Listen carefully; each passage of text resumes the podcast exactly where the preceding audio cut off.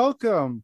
We are back with a new episode. Uh, took us a little bit uh, for all those late nights or all nighters, uh, mix of both, waking up early. Uh, we had to have a few naps to uh, recoup from uh, watching the 2022 Winter Olympics in Beijing. Unfortunately for us in North America, it's essentially you know anywhere from 11 to 13 14 hours difference so uh some events started just at the right time and then others started way too early. And uh a lot of us stayed up to watch them because what else are we going to do? And uh who needs sleep anyways? But we have uh recovered. Uh everyone got their uh mandated massage correct? You should have got that coupon in the mail. If you didn't, uh, take it up with Canada Post. Um, and uh, we are here to talk about all the highs and lows of this winter games. Uh, let us welcome a huge crop of guests to this week's podcast. Uh, we have Adam back. Thank you for coming. Anytime. We have Charles back wearing the appropriate colors. Thank you so much for joining us again. Uh, it's always a pleasure to be with you boys on the roundtable. We have Kenzie all the way up, but same time zone, so uh, a little sleep deprived, but uh, it's fine. Yeah, well, you know, what can you do? Hey, everybody. And we have last, I guess not least, we have Cole. Uh, now, Cole, did you take a sabbatical to watch the Olympics, or did you just be a body at work? Oh, I thought about it. I was pretty much just a body at work. Shut my door, pretending not to be. Uh, don't listen to this, our boss. But uh, hey, everybody, pleasure to be here. All right, so we're gonna jump into it uh, now. When it was announced seven years ago that Beijing would be the first city to host the Summer and Winter Olympics, uh, a lot of head scratching, a lot of accusations of scandal and money, but uh, we're not going to concentrate on that because we are uplifting podcast. Now, your first, when you first heard Beijing Winter Olympics, what were your thoughts? I mean, it's not exactly out of the realm of possibility. Uh, they do know something about winter over in China. It's, it's not all sunshine. So yeah, it, it, wasn't like they were suddenly going to Mexico for the Winter Olympics, where it just doesn't make sense. And I had no problem with it. Knew they were gonna have to make some snow, but uh, hey, what hill doesn't make some snow? I, I agree. I had no no issue with them hosting it. Um, I thought with the current climate, with COVID and everything, it might have not been a bad. I mean, if athletes were going to be going to the Olympics, um, China seems like a, a pretty good country that would have a hand on like restrictions of areas and stuff. And so I, I don't know, I was fine with it aside from the time difference was going to be a pain. Yeah, like Adam said, no problem. But time zone was like, oh god, events at midnight, events at 4 a.m. Oh dear God. That's always the struggle. I mean, you can't, we don't have a say on where these Olympics get picked. Uh, although starting in 2024, it's going to get slightly better for us uh, in North America time wise. Of course, those of you listening around the world, it was probably better for you this time, and it's going to get slightly worse as we head on. Um, now, uh, COVID aside, uh, when you when you watch the first kind of you you know they reused the bird's nest stadium and kind of a lot of people were trying to compare it to 08 when they hosted the summer olympics. Um, but when you when you first started to see the events was it did it seem normal? Was it uh was there any kind of be like oh like this is kind of weird or uh those backdrops are interesting or uh, did it did it feel like a Winter Olympics or did it feel like uh, well that's that's new. That's uh, that's that's going to be remembered. I I think simply because and maybe this is a strictly North American point of view, but we're spoiled with all our sports having fans so close to the action in the game. And because they really didn't have any spectators there for any event, they had a couple hundred at a time, I think. Uh, there was no atmosphere. It felt weird. Everything just felt off. And you can even see it with some of the uh, performances of some of the athletes. They would just look around like they would win, but they would sort of look around and be like, wait, there's no one here cheering with me. Hmm. So it, that, that definitely always it was it was hard to actually get into the Olympics this time compared to you know 2010 here 2014 in sochi when there was like just a huge crowd presence for every event i'll say the backdrop i'll speak to the backdrops a little bit um, i found some of them really strange like i think it was uh, a lot of the jumping events just because a lot of the shots you'd have the person jumping looking magnificent magnificent in the air and then you had like two towers in the background. Like it, it, it, was just so strange having all the made snow. But then once they left the half pipe, it was just like cityscape. so it felt a little um, interesting to see that. And there was one picture taken with two like smokestacks or whatever towers that reminded me sl- slightly of The Simpsons. And when I think of these Olympics, that is like the first one of the first pictures that comes to mind. I will say they they didn't do a good job of hiding the backdrop because, like you said, Adam, it was some some shots were clear as day. You could see the smoke shacks coming out. It's like you were clearly trying to hide something with those backdrops, but uh, I think you needed to do a better job. Yeah, backdrops. Um, the one that hit me was when I watched the ski jumping and was like, "What are what? What? They're in the middle of the city." how, how does this happen? like, don't you have somewhere out of the city you could put this where it doesn't look like we're next to the Springfield nuclear plant? Only in Beijing.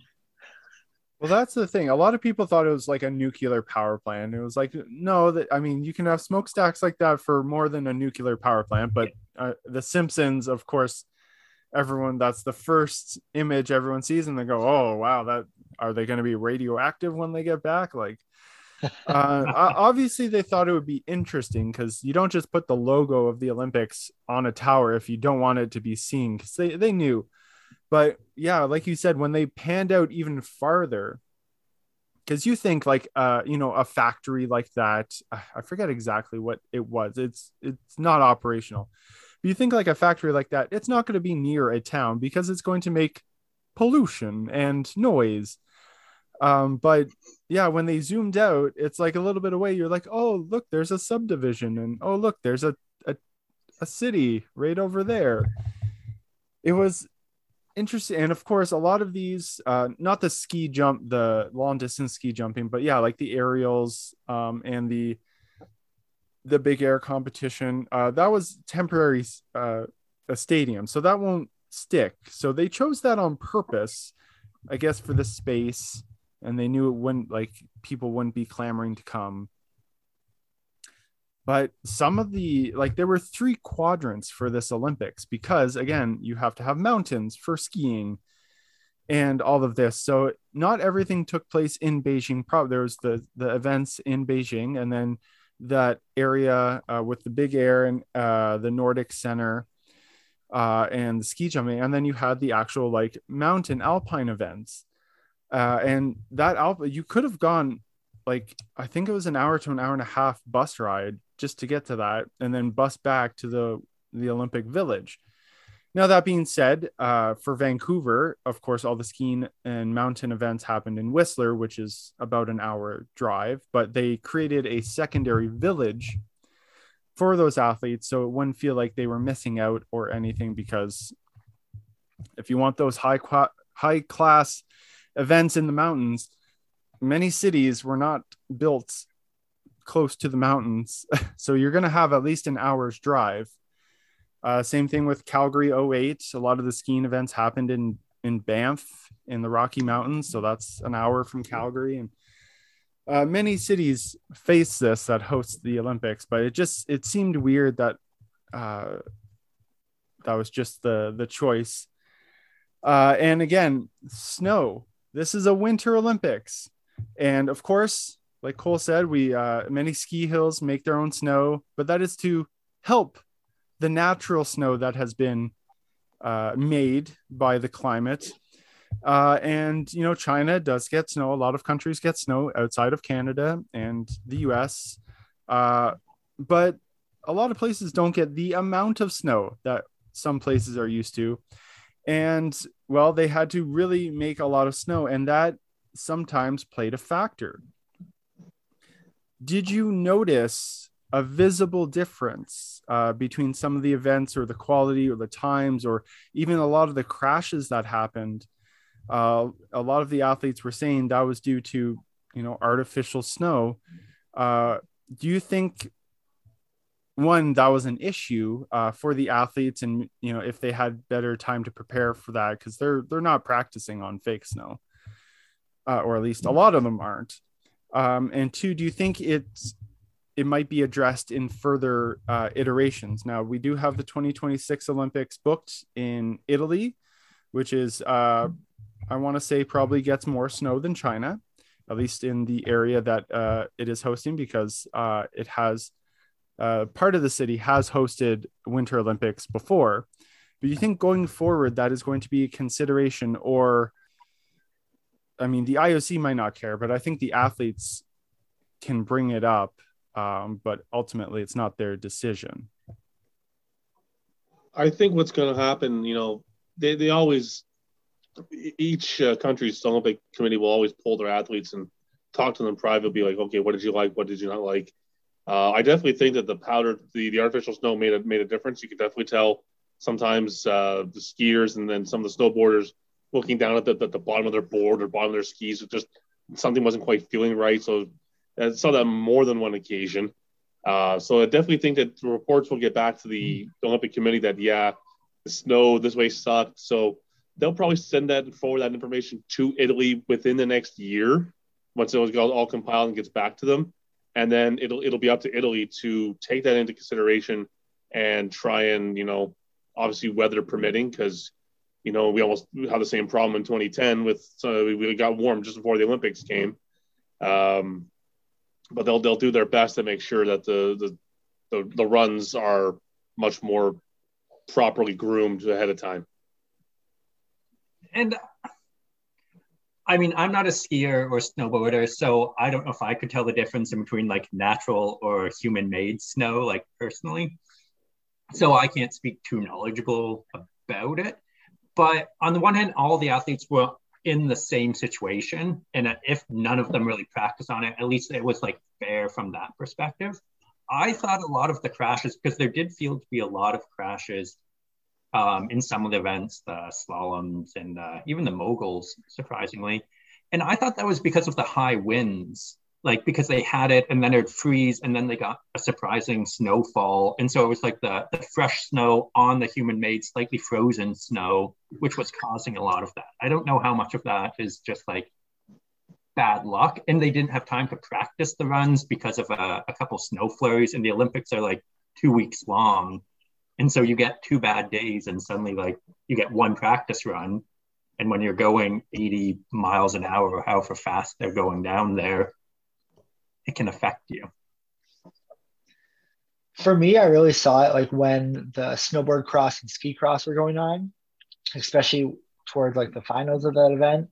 You really saw like the slightest little edge hit because of all the fake snow and the boards reacting to it like you can only wax them so much where you try and make it like a perfectly glide but there's some of the races even between like the men's and the women's i noticed with them being on separate days like one had such a, like an easier advantage point but others like the slightest lunge made like everybody almost crash in the same area because the fake snow wasn't like i guess groomed as much as they possibly could um that's where I really noticed it the most. I would hope the IOC would take that into consideration, but I mean, I also like money, so. Well, that's like I said. There's to be a lot of the weather, you know, leading up to the Olympics will play a, a huge part in that. But you know that Italy's going to get reports from every from the IOC and from a lot of the other countries who participated here uh, about what the athletes said, and you know that they're going to do well, they should do everything they can to minimize a repeat of that mild fiasco. Absolutely. Yeah, I think the fake snow it could have been an issue, um, but I think it's just it was the weather conditions with the fast freezing and then more snow on top of that, and it was just kind of a bad luck in the weather for those two days. You did make a good point, Adam. I did forget that some of the events did suffer from high winds, like the half pipe. When you're going six feet in the air off of when you're going up and then six feet plus, those high winds resulted in a lot of crashes and then the snow flurries for uh, moguls and some of the downhill. I mean, that happens every Olympics where you can't see. So it's like, ah, we can't really judge you or we can't, it's not safe to go down. Uh, so yeah, those did play a factor as well in uh, some of those crashes.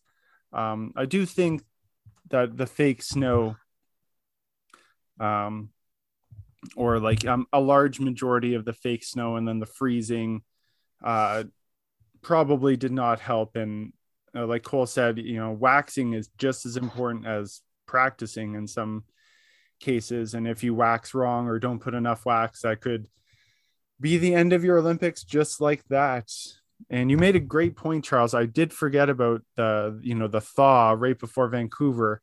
Now, the one thing Vancouver did that was different was they trucked in snow from northern BC. So it was natural instead of making the man made because, I mean, whether Whistler decided or the Canadian Olympic Committee, uh, you know, we're known for our snow. And to say we don't have enough snow is like, that's a, it's a big glaring issue to be like, what do you mean we don't have enough snow? We're we're Canada in February. We have a ton of snow. There's yeah. even in my yard right now. Yeah. so I mean, yeah, I don't think don't get it. sorry, I, not to the source spot with anyone who listened to this who lives in Ottawa, but there was a convoy of trucks that headed to Whistler with snow that year to uh, to help patch things up. What a what a difference a, a decade plus a few years can make. That's a positive convoy. Yeah. So we're gonna get into kind of the the nitty gritty. So um, we're all in. Uh, well, we're not all. Some of us are in one time zone. Some of us are in another. Um, was there a specific event that you set an alarm for um, that happened at like three or four in the morning, uh, or was there an event or specific events that you definitely stayed up past your normal bedtime to watch? Uh, and did you regret it? Yeah, hockey, men's and women's, because a lot of those games uh, were happening at 11 o'clock Eastern PM. So they would go till 1 2 o'clock in the morning. And did not regret it on the women's side, but I, I, it pains me to say this, but damn, I regretted the men's side because that was that was tough to watch. That team was tough to watch. I'm sure we'll touch on that a little bit later, but oof. For me, like... go ahead, Adam. I was gonna say I, I agreed. I did it for the women's hockey, especially the gold medal game that I think like everyone in Canada did, but uh, stayed up a little late for that one. Um, the other one was figure skating. Uh, it, it, was normally on earlier in the morning, like six, seven or so. So, or even earlier. And so I didn't have to set an alarm. I just watched it. Like I didn't look at the news and then watched it on uh, replay on the CBC app. So I feel like I lucked out for most of the events that I wanted to watch. Were either at like the peak, like started at like eight or ten. So like I had to stay up a little late, and then the rest of them that I did want to watch were back on at like six, seven in the morning. So I could at least watch them like at work or not at work. um, definitely gold medal game, but uh, who didn't watch that? Let's be real. What an incredible accomplishment for the women. Man, that that women's team was something else this year. Just dominated every game. Like even even the gold medal matchup, like they they they hemmed the U.S. in their zone quite like on more than a number of occasions. It was it almost looked like they were, it was going Harlem Globetrotters out there, even in the, in the, gold, the gold medal match. Yeah. Yeah. um, the only thing that the only thing that I regretted staying up for slash waking up early for was the women's hockey game.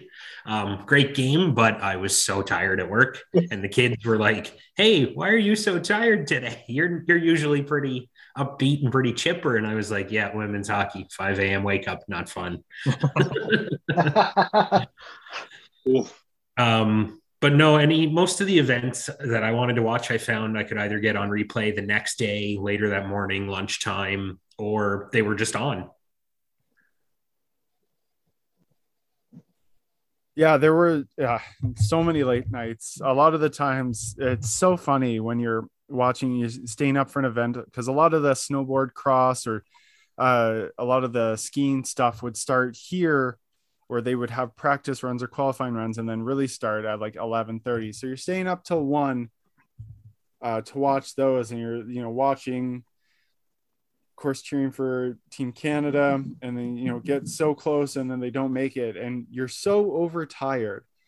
You're just like oh come like come on like i can't believe i stayed up to watch you but then you have to take a second back and be like i just watched this person you know finish six out of everyone at the olympics like that's a feat in itself with everything that's going on in the world and how they haven't been able to train properly and all the different stuff.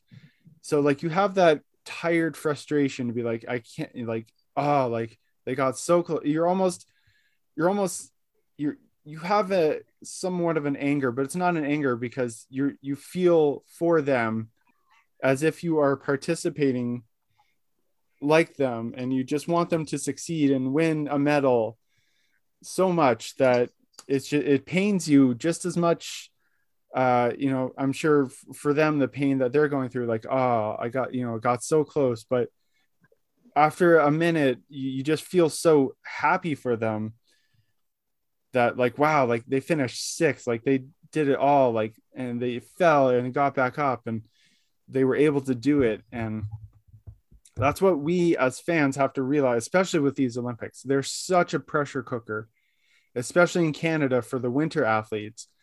Hockey, curling, which we'll get into, some some moguls, some events where you just expect, oh yeah, like how do we get our you know expected medal count? Well, we expect a medal in this one, this one, this one, because we just expect us to be the best or at least the top three in those events.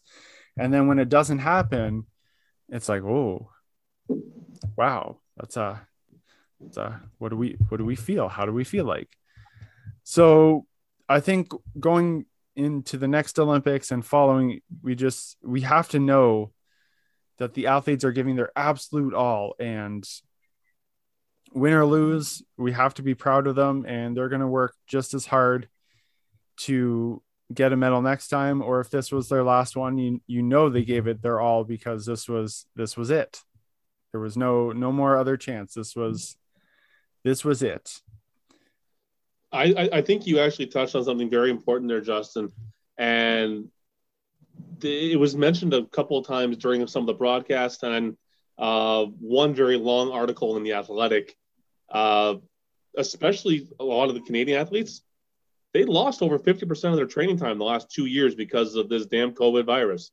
So it, none of the athletes in the Olympics were actually competing at 100%.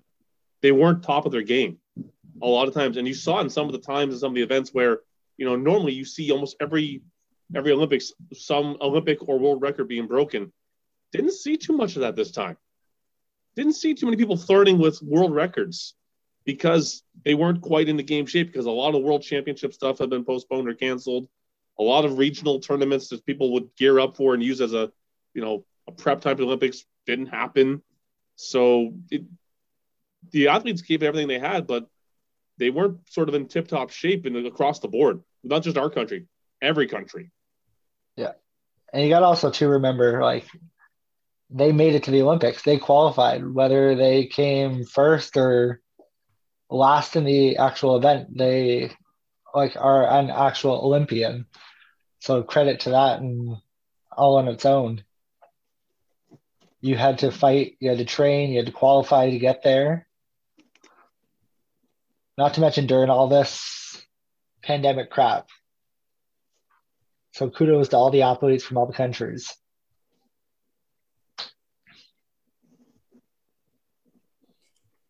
Yeah, it's, it's I mean, they're a hell of a lot better than we all are combined. So, in any of the sports, I think it would be cool for all the Olympics to have like one average Joe or whatever, just to see being like, oh yeah, that guy's skating really fast, but like, how fast is that really? You have an average person do the 500 meter in like five minutes when they're doing it in a minute and a half or whatever. uh, I'm not I sure love the IOC wants to take on that health insurance policy for that, but I love when that gets brought up every single Olympics, like because that's how curious people are. They're like, "Oh, I totally went down to my local high school and I ran the 100 meter, totally measured out properly on the high school track, and I ran it in like 10.3, so I could totally be an Olympian." It's like, Yeah.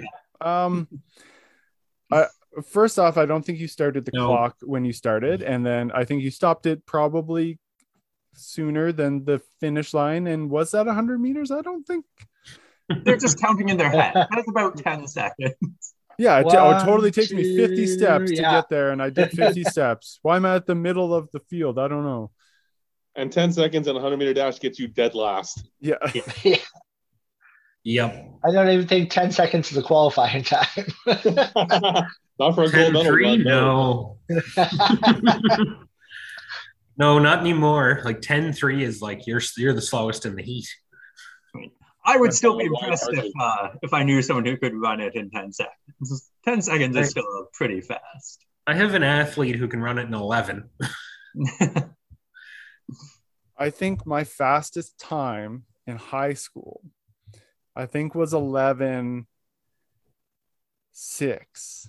And this was Oh. before I transitioned into a throwing athlete because a lot of other people got faster than me and I got thicker. not faster. So I stuck with Yeah, the throwing because it was a lot better. But uh, I I did make I did make uh, the finals or semifinals for 100 meter and finals for uh, 200 meter in Ottawa in my first year of high school. So there there was a time I could boast, be like, yeah, look out, and then no one had to look out because it didn't happen. I think I, I think if I could run 100 meters in high school under 12 seconds, I think I was lucky. I was never a fast runner. So let's concentrate on the, I guess, the sports that everyone gets excited for once every four years, because we'll touch on the the main ones, because I know everyone has lots to say. But of the the sports that you don't really pay attention to unless they're at the Olympics, what excites you the most to watch? Uh, or what are you most proud or what are you most proud of that you picked up on watching uh, or thought it was really cool or just the success of certain athletes uh, which one which one of those sports got you excited Speed skating. Hmm. Just I never watch it at all. and I never watch any of the world championship runs that CBC does. I only pay attention to speed skating when the Olympics roll around. But to see the the grace and the balance that these guys are skating insane distances at insane speed, like uh, Charles. Charles Hamelin there, and um, God, what's his name? What was his racing partner? What's his name? Help me out here, guys. The got three medals. Mind blanking here. Help me out. I'm sure someone will get that name of me in a, in a second.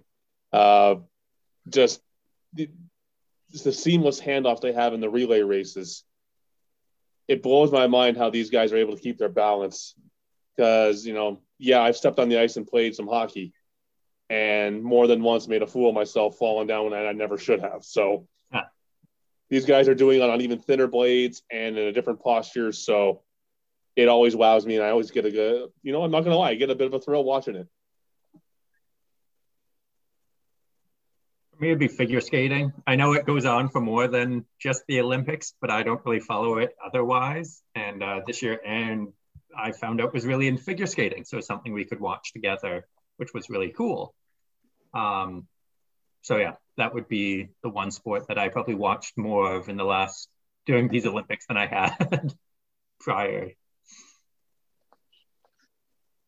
I'd say for me, it was definitely uh, the bobsled, the two man and women and the four, because uh, I actually knew someone's spouse uh, that I know was actually a part of Team Canada's bobsled, and they finished sixth overall in the two man, and that was his first Olympics. So that was kind of cool, Hey, cool. just to watch and say like, oh, I know someone who knows that person.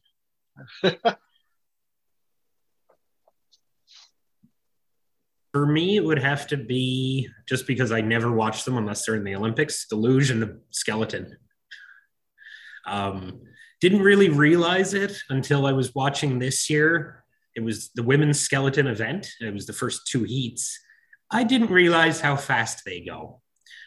My God, that's terrifying. Like, not, do you want to try that? No, no, I'm good. So I know what our first assignment after the pandemic is. We're going to send Kenzie out to a track and the involuntary luge. Love yeah, it. might have to Wrap just make your own track wrap. and take a crazy carpet. And I don't think we can get the insurance to to cover. Uh...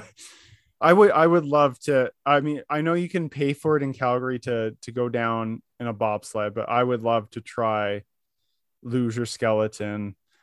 Um, Never walk obviously, you, yeah, you'd still go, you still go fast, but not as fast as them. But I, I think, of course, the Olympics, you get coverage of everything, and with the, you know, internet, you have the opportunity. You're not just at the whim of, you know, whatever TV uh, station has the rights in your country.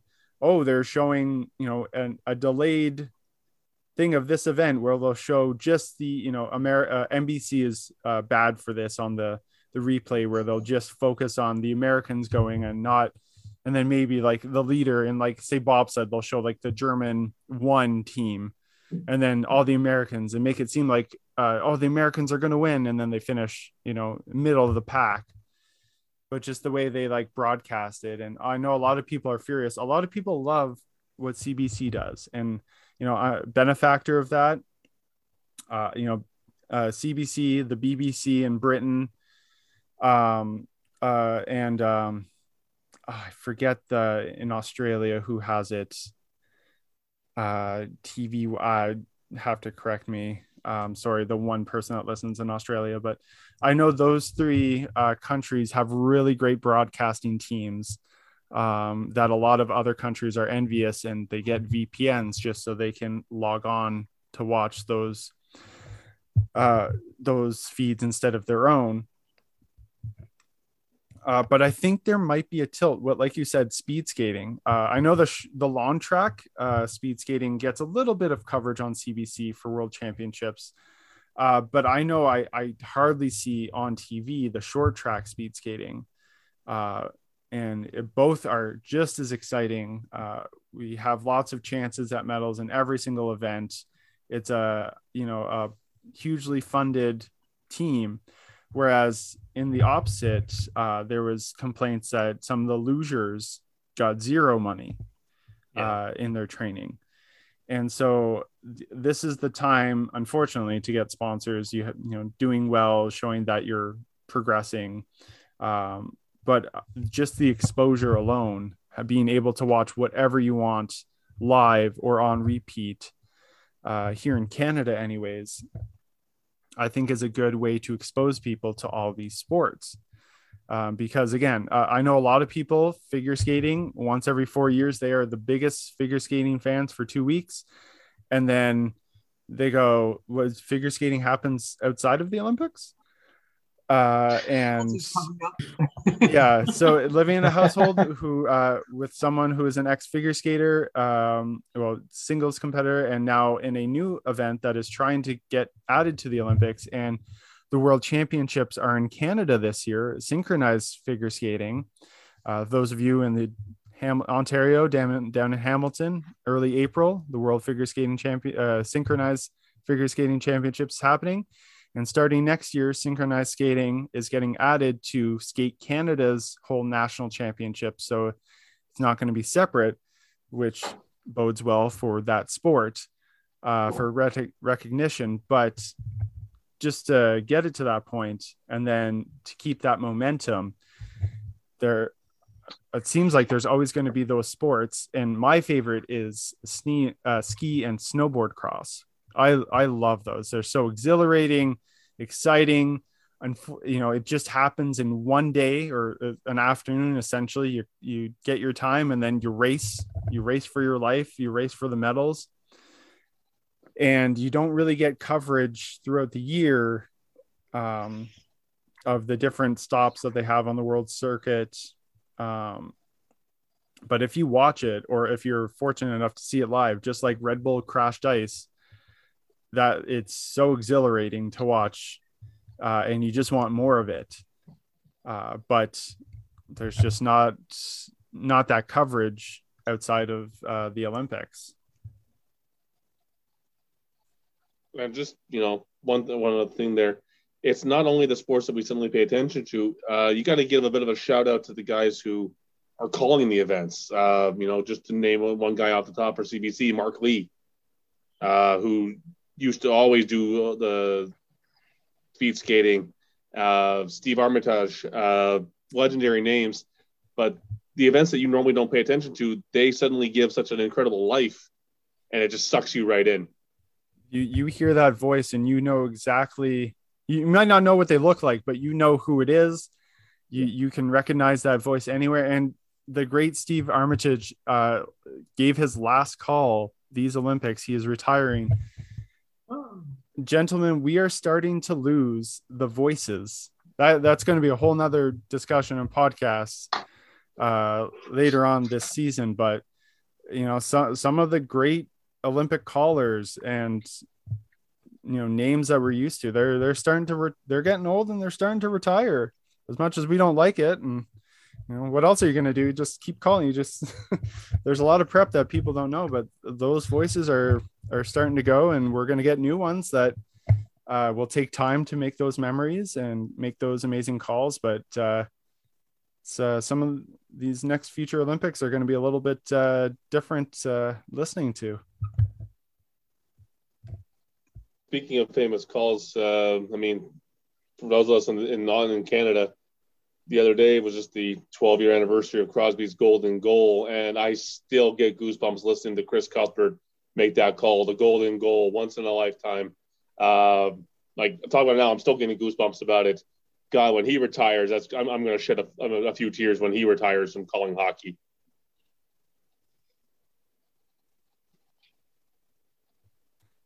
So let's get into the main one, at least in Canada, the main ones that people uh, pay attention to, and that would be hockey, curling, and figure skating. Now, notice how I didn't say gender because doesn't matter. And if you have that issue, then stop listening. I don't think anyone does, but because uh, we we here in Canada, well, figure skating uh, as individually not so much, but uh, we expect gold or uh, you know take the bus home in some people's mindset. Not everyone's, of course. Uh, we just want them to be successful as best as possible. Uh, and like last Olympics, it was uh, a little bit up and down uh, for these three events. Now we'll start with figure skating. Right off the bat, uh, of course, what is an Olympics without a little bit of controversy? what are your takes, especially Charles and Kenzie and Cole, who aren't so deep in the figure skating lore uh, Adam's gotten a, a, little bit into the lore. Um, but from an outsider's perspective, when you heard this scandal, uh, you know, doping, you're thinking figure skating. What are they like? Who dopes in figure skating? And what were your initial thoughts and kind of feelings towards that? Well, um, I'll start this off, I guess. My original thought when I heard of a doping scandal in figure skating was okay, yeah, another one, great. Um, and then I heard it was a Russian and went, oh boy, here we go again. Um, not really sure how I feel on it um, because you're looking at you're looking at a child because she was she's 15 um, versus an adult in the case of Sha'Carri Richardson, this American sprinter who spoke out about it. Kind of what's the difference between her and me? Mine was weed. It's not a performance enhancer. Hers is a heart medication that is. She's a child. You're an adult. Um, not really sure how I feel about the whole thing. Um, if you're talking about clean Olympics, you're talking about fair sports. This isn't it. Um, you can see how the pressure did get to her in her final skate. Um, she ended up not medaling because the pressure was too much because she is a kid. Um, and just all those comments and all that negative press really, I think, just kind of crushed her momentum. Um, yeah, I'll leave it at that. I could go on and on about steroid issues forever, but not the time or place. Uh, you know what? Almost a carbon copy of what Kenzie said. You know, when you hear, oh, there's a scandal in the Olympics with doping. First of all, what else is new? Another news: water is wet. There's always one every year, no matter if it's winter or summer. Always at least one. Uh, you can take that to the bank like death and taxes, folks. Uh, again, heard it was a Russian, and it's like, okay, what else is new? They've been we, we've been dealing with this since before Sochi, and that was in 2014. So again, don't uh, doesn't really shock anybody. I absolutely felt horrible for the kid though. She's a child. She's 15. Suddenly the world is shaming her. And it's like, no, no 15 year old deserves that. Uh, I thought the, I think it was the Americans on NBC, their broadcast, they were just crucifying her during her last run. And I'm like, shame on you guys. Be the bigger country. I mean, like, be, have a little professionalism, a little pride in your call, and just call it as it is. Don't, you don't, you don't need to run her through the muck. She's already going to face that enough as it is from the rest of the world.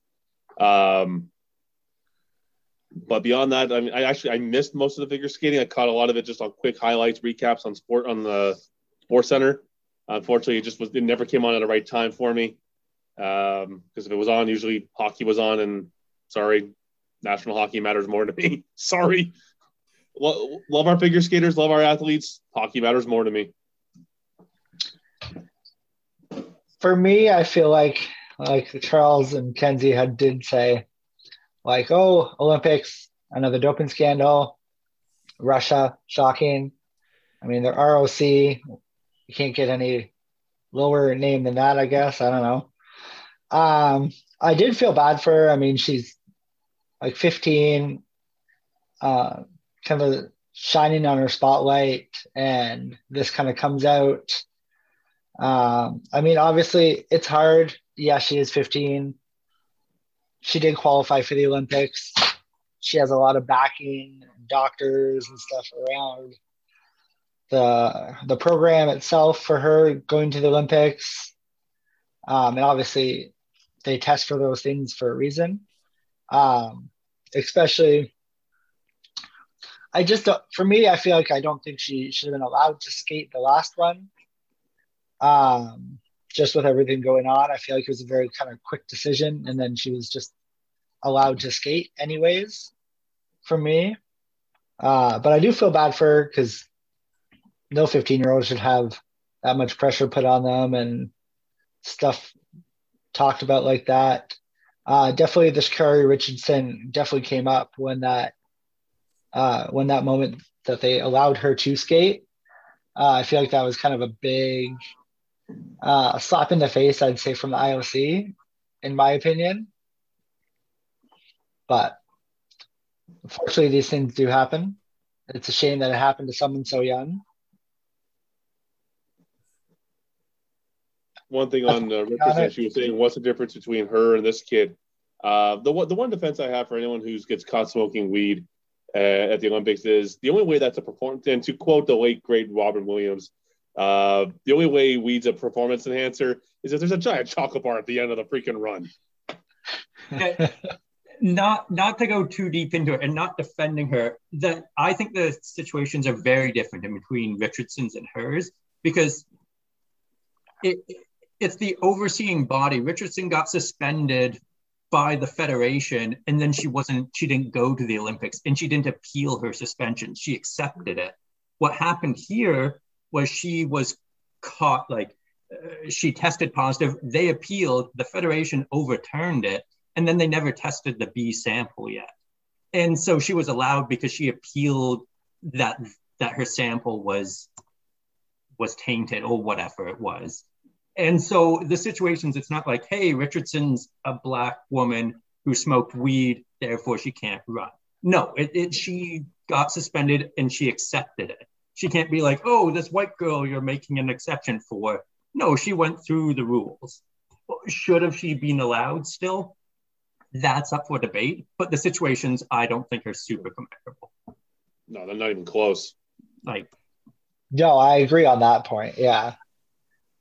The whole issue I, I still have is a banned substance is banned substance and it shouldn't matter. That's I, I, I agree. sit on it. Like I, I understand they're different, but a banned substance is banned substance, and whether it's in there or not, you shouldn't be allowed to compete Yes. Like, until your I- B sample is tested and cleared. Of well, that, course, that was the thing. Absolutely. Why did it take? Because the sample was from Christmas, and Yeah. and it's kind of like, why did it take two months before this was ever tested? And they're blaming COVID. And in anything, like I don't know how deep we want to go into it. I'm just saying, she probably shouldn't have been allowed to skate if you're going through the whole banned substance, banned substance, protected person or not. But like, Yeah, Yeah, so in this household, it got uh, pretty crazy with this uh, being in a household where someone's so indoctrinated in figure, and it essentially comes down to yes, she's 15. You know, the first question is now, do they change it? Whereas, so a minor cannot compete because that that minor, you know, being a minor, and there's some protection in that. That that creates one stipulation yeah, or one scenario because if she was 16 or older it, it would have been things would have been handled slightly different but at the same time we started to get stories be like oh she took a you know she drank out of a glass from her grandfather who has that medication. And it comes out it was like well no she's you know taking three different medications. And there's the other fact where you can apply for medical uh, exceptions when it comes to things like heart medication that might be banned because you're going to know that it's banned. Another thing, it's the country that shall not be named because they're very bad, uh, who has a history of this. And the pressure of figure skating in that country is just like the pressure in hockey in Canada. It is, Mm. you know, hockey is, but figure skating is their number one. Uh, if you do not win golds, I mean, obviously they did not win gold in every single event, but the, er, at least they have a gold medal favorite in at least one of the events every single Olympics, and sometimes it's multiple. And they challenge each other, and there's like no, it's you know the three like in the women's event it was the three, and it looked like they were going to sweep the podium, and then everyone was trying to catch them.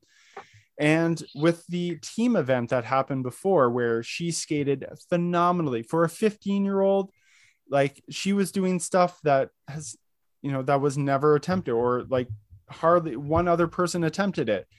And just at 15, doing things that no one's ever expected before is insane. And so, do I, you know, do I believe that, you know, there was pressure? Yeah. Was she did she knowingly take it? She was probably if she you know it is confirmed. I want to say that she didn't go hey i need to do this to win because she knows like she's very good and in figure skating I- don't know what this how it would help but i think there was extreme pressure from outside organizations or inside Coach. organizations that uh you know do better do better what why they thought this would improve something i don't know i don't know I- it, it gives you more endurance is the thing. So higher jumps without getting tired, able There to you skate. go.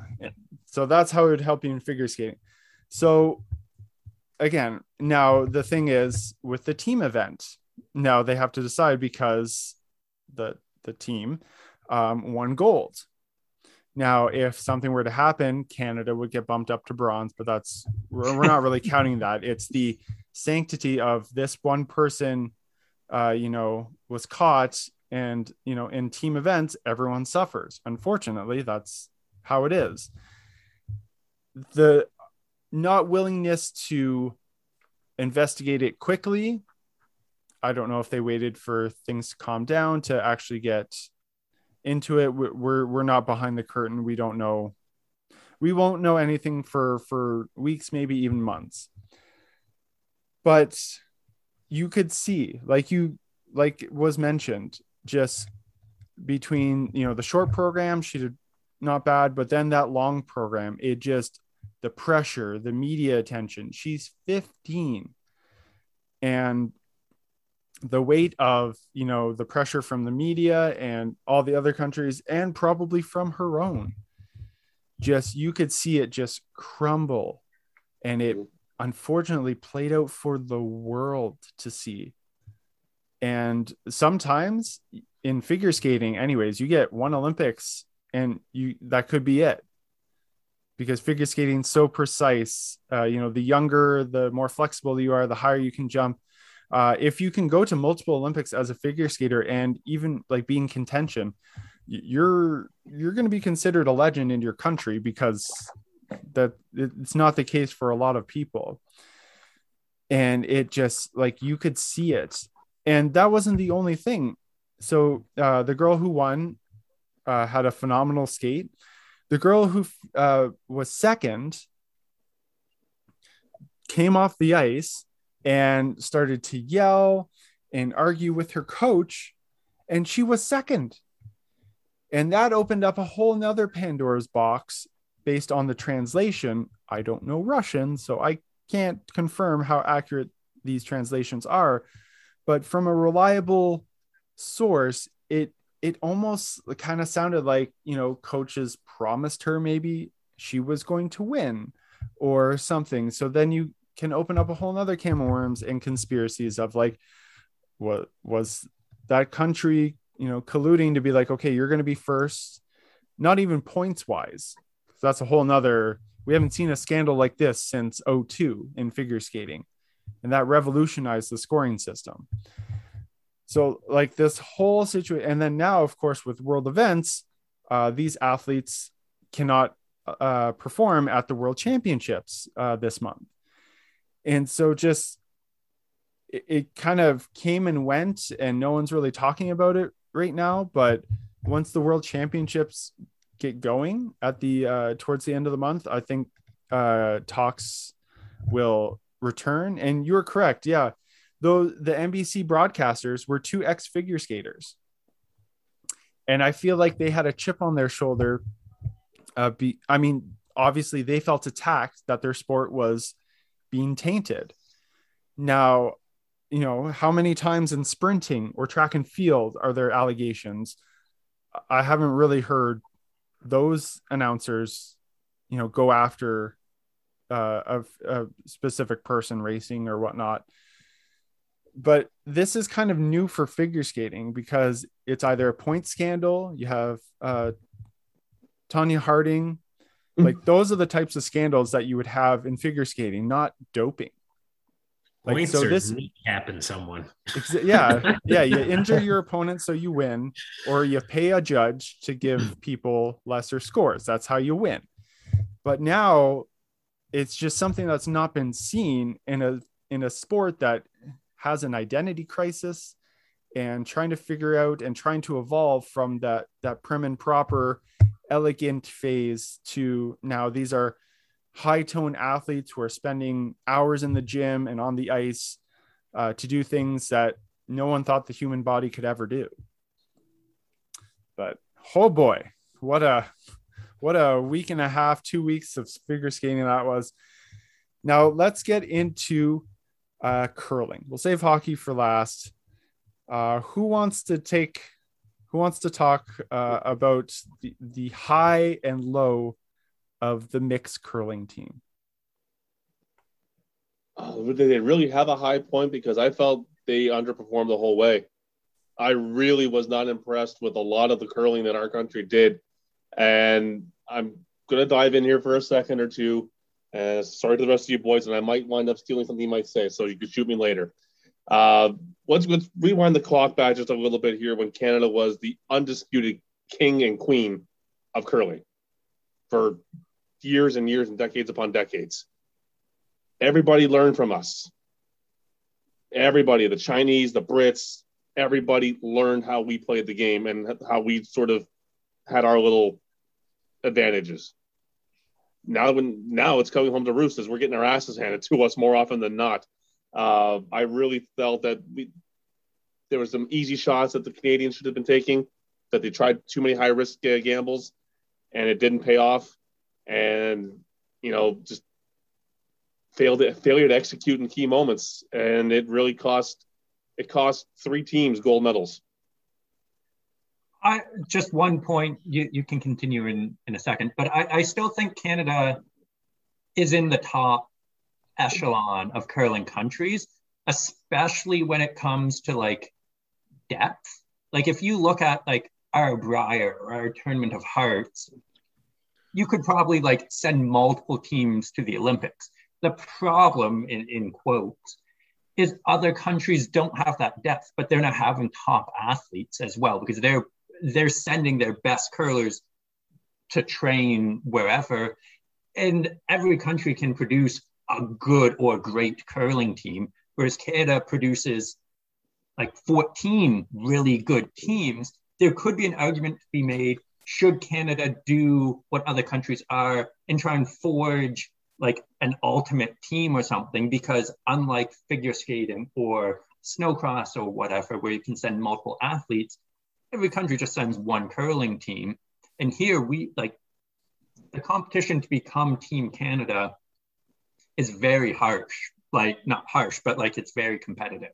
Mm-hmm. When like every province sends it, and curling is still not considered like a career path in a way. A lot of the curlers have uh, uh, same with a lot of Olympic athletes. I mean, but they have other jobs and they play with their friends. They might travel, but you're not necessarily plucking someone from this team and plucking someone from that team and making Team Canada. You're being like, you go to this tournament as your foursome and you become it. Um, so, and, and then, yeah, upsets kind of happen, but I don't even know if they can be considered upsets anymore because it's such an even playing field these days, it feels like. And it's disappointing in a way as a Canadian when we don't do well, but it's it's cool knowing that like our sport has been taken up and we can compete like other countries can compete at our sport at our level, which is nifty to see as a fan of the sport, not as a fan of gold medals. But I'll add on to I'll add on to what Adam said just quick. Um, I, I do like seeing the competitive balance because it's not the same team winning every year. Yeah. Um, as as a Canadian and a Canadian sports fan, I do like seeing them win medals, but seeing other countries win stuff too is pretty cool, especially in terms of curling, which is the Canadian sport, other than maybe hockey. Now we, we kind of got spoiled in this country here, and I think I think this is where a lot of you know I myself you know I curled for a couple of years, uh, did it. It's actually way harder than it looks too. So uh, people want to shit on yeah. they, they want to shit on people for not playing well and I, I was I was kind of hard on them. Uh, I may not be Vic Rauter and know everything, but damn, I, I know how hard that sport is. Uh, so and how hard it is to execute some of those shots. Uh, we got spoiled. We had you know Glenn Howard, Glenn Jacobs, uh, Rachel Homan, Jennifer Jones for years and years. These guys were the top echelon. And to your point, Adam, uh, we we could have sent three different squads and they could have all had a chance to medal. Um, and maybe maybe curling Canada needs to look at it instead of, instead of deciding who's Team Canada going to be just two months prior to the Olympics, you, you decide six months or eight months at the, at near the end of the previous season who's going to be actually representing Team Canada, and then they train specifically for the Olympics. Maybe that winds up making it giving us the, our competitive edge once more. But uh, it, it is nice to see the rest of the world catching up to us. And in, in case I think that yes, Canada is still among the upper echelon, but that upper echelon is a little bigger than people may realize. The Americans are there. The Brits are there. The Chinese are there. Uh, you can even, uh, I know I'm missing one. The Swedes. Thank you. The Swedes. There's four or five other countries that are with us now. That it's, it's no it's no longer just like women's hockey where it is Canada and USA and then there's everybody else. in, cur- in curling, both sides, men's and women's, there are six or seven countries that make up that upper echelon, and there's a few who are knocking on the door there. So I think as a whole, maybe the country needs to get maybe a little more of a specific training regimen for their Olympians and choose them maybe a little sooner, uh, like some other some other teams who who only have one or two squads, and and some of them train in Canada. Actually, I think it was in the Pyeongchang actually Olympics where two or three of the other national teams were actually training in Canada because we had more ice, we had more facilities available than their home country did at the time, and they wound up training here. So maybe we need to start focusing on that a little bit more to actually uh, not so much improve the game, but perhaps rediscover our competitive edge. Well said. And you know the professionalism in in Jennifer Jones just being so close uh, to qualifying for the semifinals. Uh, one story that I love and just it was captured. It wasn't meant for the cameras or whatnot, and just the professionalism and understanding how big it is. You know, Japan qualified to the playoffs, and Jennifer Jones, they're, they're the Japanese players are giving an interview, just comes up and starts to hug them, congratulate them, telling them, you know, how proud she is and what a feat it is. And they're just kind of like, they're trying to hold back like their emotion because they're like, like, they're not, you know, used to it or anything. And just her professionalism, her her manu like just she's been there. She's she's won gold. She she knows like the importance and the high stakes. And even though she knows, hey, you know, we didn't make it to the semifinals, like that might be a lifetime for Like she is showing, you know, the Japanese who I don't think have ever qualified for the playoffs, at least in the women's side. Not like congratulations, like you're playing for a medal. Like like they got bronze in 2018 though. Oh, the women did? Yeah. Oh, okay. Oh, okay. But like still like that it's a huge and like they were just kind of oh like and thanking her for saying and just that shows the kind of maturity that I'm sure a lot of the team, whoever would have gone to represent Canada, has uh, knowing that they're kind of the curate they they've been the curators of the sport like you were all were saying. And now the rest of the world is catching up and that's okay. Might not be okay to you know some fans in canada you know we want to be the best but that's not healthy for the sport. And just because it's you know popular here doesn't mean it's popular everywhere and that's how you get a sport out of the olympics. So uh, just knowing that the and especially a, like someone like Jennifer Jones, uh, Brad Gushue, like they've been around, they've been around the block for you know the past 22 years, and they know what it takes to to get to that point, and they know the responsibility they have not just to the sport in Canada but around the world, and that's you know it has to it has to be that way for curling to evolve and continue. And were were people hard on Rachel uh, for for not winning the game by centimeters? Literal centimeters. In an accuracy sport you lost out by centimeters. Sure if you wanted to criticize them losing to uh, you know australia two games before where they probably you know should have won, and that maybe not would have put them in the situation. But to go against the team that was in first place, uh, and that be your last game and lose by centimeters, no one should have to go through that. And you know, Rachel said it out on social media, like just she, she knew, she knew she she felt like she let everyone down, and because of social media, a lot of people let the world know how they felt and you know athletes go into a dark dark hole when there's that pressure the pressure cooker of the olympics and in in a sport like curling in Canada. It's just like hockey. If you if you don't win first, then you know take the bus home, and that's exactly how Rachel felt, and she shouldn't have. And you know she's gonna pick herself up and uh, you know does what she she's going to do what she does and she's going to you know win again and she's going to be like i can do it and hopefully those people realize their mistake and she uh, can not have to f- go through that ever again and hopefully no one else has to go through that again Well said. Very well said. Yeah.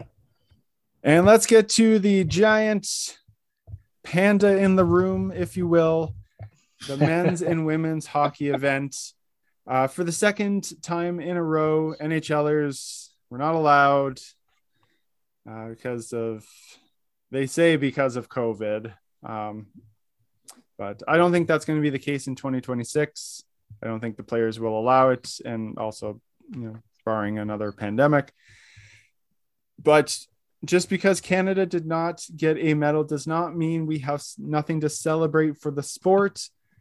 Uh, because we have a new Olympic champion and we have a brand new medalist. Both got a hero's welcome when they returned back to their home countries. Giant Olympic stadiums, giant parades happened uh, for Team Finland and Team Slovakia. Just everyone I, I know everyone watched the bronze medal game. I think probably numbers were a lot higher than what uh normally they are uh because they had a feeling. I had a feeling. Uh, i did put money on it and uh, did come out victorious that uh, slovakia had something special going. Um what did uh what did you all think of the overall the men's tournament and kind of the outcome I without NHLers, honestly, like I find the women's a lot more interesting. I feel like the teams are more cohesive. Um, like watching, I, still watch the Canadian games, but like I don't expect us to necessarily medal. Like I don't feel without NHLers we're a favorite to get gold or to medal. Um, I feel like a lot of countries are again pretty even in it. So it does lose a lot of its excitement like I was more disappointed in the curling than with the hockey, the men's hockey at least. And I was just like, oh, we lost. I guess that happens. Like it's disappointing, but like, eh. So it wasn't the big draw for me this year, same as four years ago. I mean, I definitely had high hopes for Canada men's, even though they didn't uh, send NHLers just like last year or the last Winter Olympics. But at the same time, once they kind of started getting to play, especially the men's, uh, the team just wasn't really playing well. It was, it kind of slowly started to go downhill, and your expectations were slowly losing hopes. Like, obviously, I would love to see them win. I watched all their games.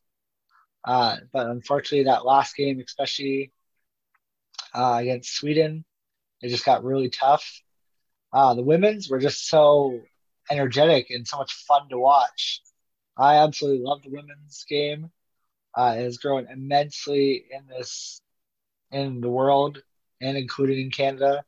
And especially you got to see with this year's women's team, it was a mix of younger uh, and the veterans put together. So you know that like the women's sport is in such good hands going forward for the world events. Uh, I was obviously I'm ecstatic for the women's team. Uh, I I got to see more of their games than I have in previous Olympic years. Uh, they were just an absolute juggernaut. I don't think there's a better word to describe that. Sure, yes, the stats say they played one more game than they usually do with the way the tournament was formatted this time, but they just they were almost scoring at will. And and uh, I said before we came on air, I said that these guys were going globetrotters on a lot of teams, including the Americans in the round robin and the gold medal game. Now, the round robin game, the goal, our goaltender stood on her freaking head too. We were badly outshot. So, big ups to her. Uh, and anyone who's ever played goal in any kind of in any level of hockey knows that if, when you're being badly outplayed, it, the pressure solely on your shoulders. Uh, you're no one's bailing you out. So super happy for them. And for anyone who's listening who happens to be an old WWE fan, we are the five time, five time. And I'll just stop right there. Everyone gets to the reference. Um, it, it is good to be back on top of the Olympic world, the, the hockey world for as far as the women are concerned. Uh, for me and Adam being on this end of the country, uh, Sarah Fillier, God, so proud of her. She's a she was a rookie on the team this year, and she was a beast. Uh, God, I can't say enough. I, I could go on for an hour, an hour and a half talk about the women's team and what they did and how proud we are. Um, when the NHL pulled out of the men's tournament, that sent alarm bells in my head saying, uh oh. Now, I also had high hopes that Hockey Canada would twist some arms, beg and plead, and take most of the World Junior team who didn't get to go to the Olympics because they had cohesiveness. They knew each other. Half of like there was five Edmonton Oil Kings on the World Junior team. Send them to the Olympics. Yes, the Oil Kings probably didn't want to lose them again for two more weeks, mm. but that would have that I would have felt much stronger about our chances to medal had the had they gone one more one direction or the other. Either take a bunch of older guys who were NHL, former NHL players, or go completely young, not a mix of both, because it showed. It showed oh, yeah. had guy. It showed me like Eric Staal playing up there, and Josh Ho-Sang, who was never a great hockey player in my mind, like some talented but way too egotistical for his own good. Um, first watching them play, and Eric Staal, he still got it at 37 years, 38 years old. He still got it, but that's another story. But Owen Power on defense was pretty much the best Canadian player at all times on the ice. Um, and you saw him, you saw him get a little physical too, which was good to see for a man of his size, using that size to his advantage. But at no point did they look crisp. At no point were they playing with any kind of cohesiveness. Um, I really would have liked to have seen them gone one way or the other. And obviously, I'm very disappointed that they didn't even make the medal round, um, like the, the, the semifinals. Um, Justin, you've said it a couple times. When it comes to a few of the major sports in this country in the wintertime, it's you. We expect gold because we are that good. Uh, if NHLers go, we could send two teams full of NHLers, and both would be gold medal favorites. Wouldn't be like just one's a gold medal. Both would be gold medal favorites. We're that deep in this country, and we're that spoiled in this country. But still doesn't take the sting away of not even getting a medal, just like back in uh, 06 in, in uh, Italy, in Turin. Yeah, for me, um, the women's team, unbelievable. Really happy, just like the rest of you. Um, gold medal. Obviously, you can't ask for more. Um, the men's team, a little disappointed. And I'll be honest, I was a little disappointed when I looked at the roster. I didn't feel like they had taken the best available players. Um, and kind of seeing how the result ended up, I'm totally not surprised by that it didn't look like a team that had cohesiveness that was mentioned before.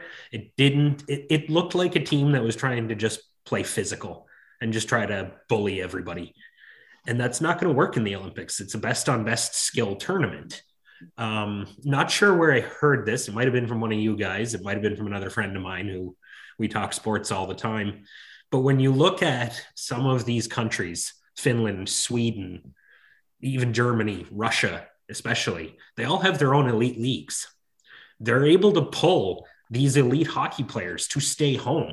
Kovalchuk from four years ago, for example, they had him in the KHL. He's an elite level player even when he was older, and he got to go to the Olympics. They may not be household names, but they're better than what we got overseas and in free agent pools. They're way better. So to say that the men's team is disappointing, it was. And I'm not surprised by that but big big ups to the Finns. Uh, they they've become like your second favorite country to watch outside of our own, really, when it comes to because you you, you want to see them do well because they were always that top tier of, of the level two. They were always the top of, of the tier two for so many years, so many decades. You had Canada, Sweden, U.S., and Russia. Those four, the four of us, were always upper echelon. No one like you, you could ever debate our place there but Finland was always like, do they belong there or do they belong in that next grouping with Slovakia and the Czech Republic, uh, you know, everybody else. Uh, it, it, has been a treat to watch them rise into uh, a superpower the last 10, 15 years. They've really started to establish themselves. Uh, they, like Mackenzie said, they have their own elite hockey system, same as the Swedish Elite League, the German Elite League. Uh, and they've really poured government resources into making that program better, and the results showed right here. The Finns are now producing top tier NHL talent again, and not just one or two players are drafted, several players are coming out of that country every draft now, um, making a difference.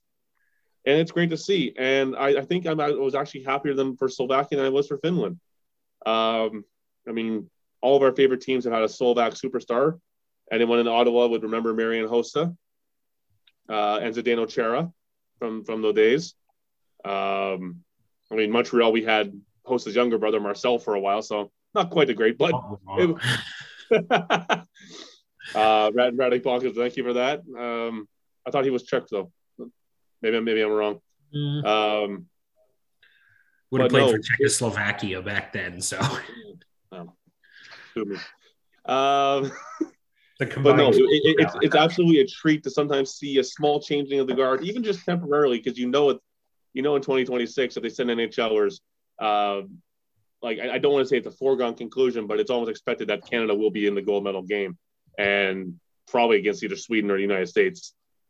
I mean, I, I don't want to sound as if I'm just calling bank now, but you send NHLers. I don't think there's too many countries who can boast having uh, Nate MacKinnon, Connor McDavid, and Sidney Crosby all on the same team. I don't think you can quite match. There's anyone who can quite match that depth down the middle. But that that being said, Slovakia turned in one hell of a tournament. I, I was actually watching some of their games if Canada wasn't on. I was watching some of their hockey because they were just so much fun to watch. And like every Olympics, uh, new names and old favorite names come to the forefront, and uh, we either remember their greatness or uh, you know they become household names. I mean, Marie-Philip Poulin, already a household name, but just kind of cementing, you know, in that Mount Rushmore of uh, women's hockey in Canada. You know, is she the greatest? She could be the greatest. She could be the goat. Uh, you know there's that discussion. Um, and then you know you get into to new so you get um, uh, you know Max Parrot uh, from the 2018 was a medalist now two-time medalist at this olympics. Uh, you got charles Hamelin, like you guys said uh, he's now uh, tied for the most uh, decorated winter olympian and he's tied for the most decorated male olympian for canada uh, you get uh, the incredible Shaun White, his last Olympics. Feels like we've known Shaun White forever. Um, and uh, this was his last Olympics. Couldn't go out on top, but just kind of that and get that storybook ending. But nevertheless, he was happy. Uh, you have the incredible Ireen Wüst from the Netherlands, a speed skater who has 13 medals. Yeah. Total over her long career. These are her last Olympics. And in any event that she is in, no matter her age, she has been uh, a medal threat. And you hear that name. I know I was watching a few late night speed skating, and you know, Canada was like, "Oh, like Canada's in second. Here's the last pairing." Oh, this person, Ireen Wüst, is like, "Oh, well, I don't think we're gonna get a medal because Ireen's gonna be up there, and she that's gonna push the person she's racing uh, to try and you know match her speed. And so just an incredible career just and from all the reports i've heard just an incredible person for the netherlands for the sport.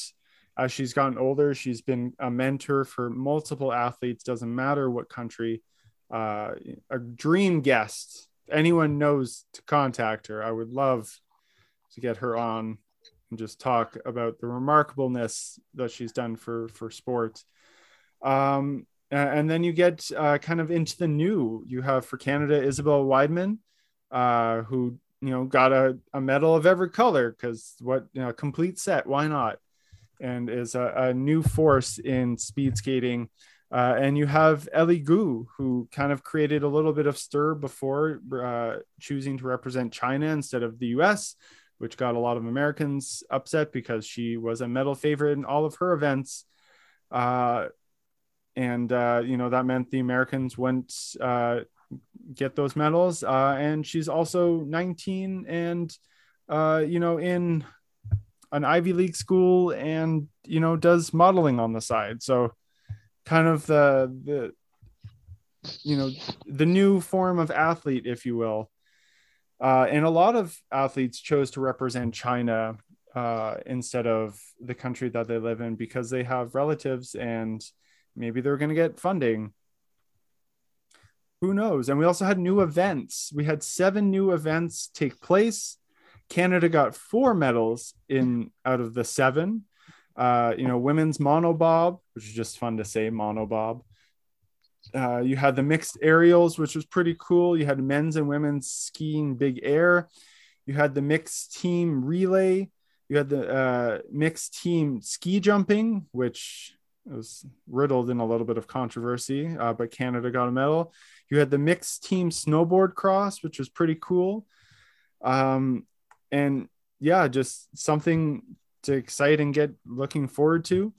Uh, I think the most famous mascot for an Olympics in a long, long time. I don't know if any of you remember the mascots for the Vancouver 2010 Olympics. No, I remember them, but that's because I'm just a nerd like that. Uh, we actually had five. There was a, a Sasquatch, uh, there was a Puffin. Um, everyone remembers the Inukshuk, Inukshuk, uh, that is uh, that was the logo, but no one remembers the the the mascots. So the mascot was a panda, and what I thought, uh, I I thought it just had some plastic covering. No, no, this was a panda in a spacesuit.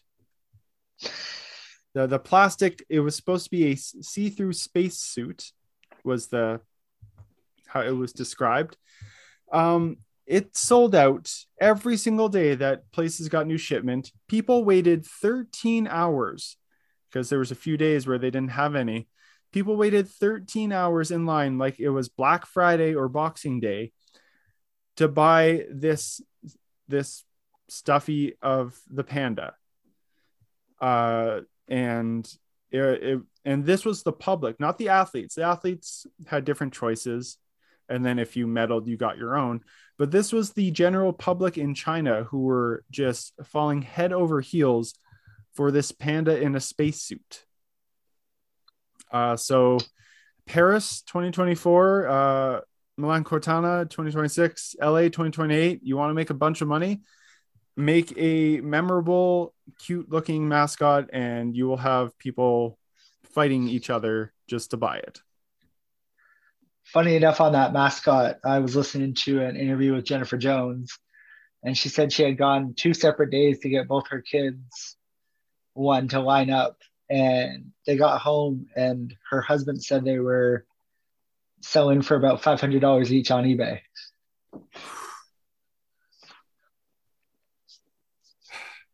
And a record I didn't think I would see broken, but Norway has broken a record that Canada held since 2010. Most gold medals. It was actually pretty funny. Early, it was like a week in, and they were pretty high already. The number they finished with was 16, which was two more than the record Canada set in 2010. I thought they were going to get to 20 something the way the rate they were going with all their, they were uh, uh, phenom to defeat in uh, cross country skiing, the biathlon, uh, alpine skiing. They were just crushing it in all uh, many of those events. Um, now, looking back, maybe in four years' time, when we're talking about Italy 2026, uh, what are your memories going to be of Beijing 2022? Uh, I think it's actually to a couple things we mentioned off the top that I mentioned and uh, Adam and Kenzie were talking about uh, the lack of a crowd and the weird ass sky, skyline in behind the Olympics during some of those outdoor events. Uh, it just it always left me feeling a little like it was I wasn't watching an Olympics kind of thing. It gave me kind of the feels of watching like a movie about the Olympics.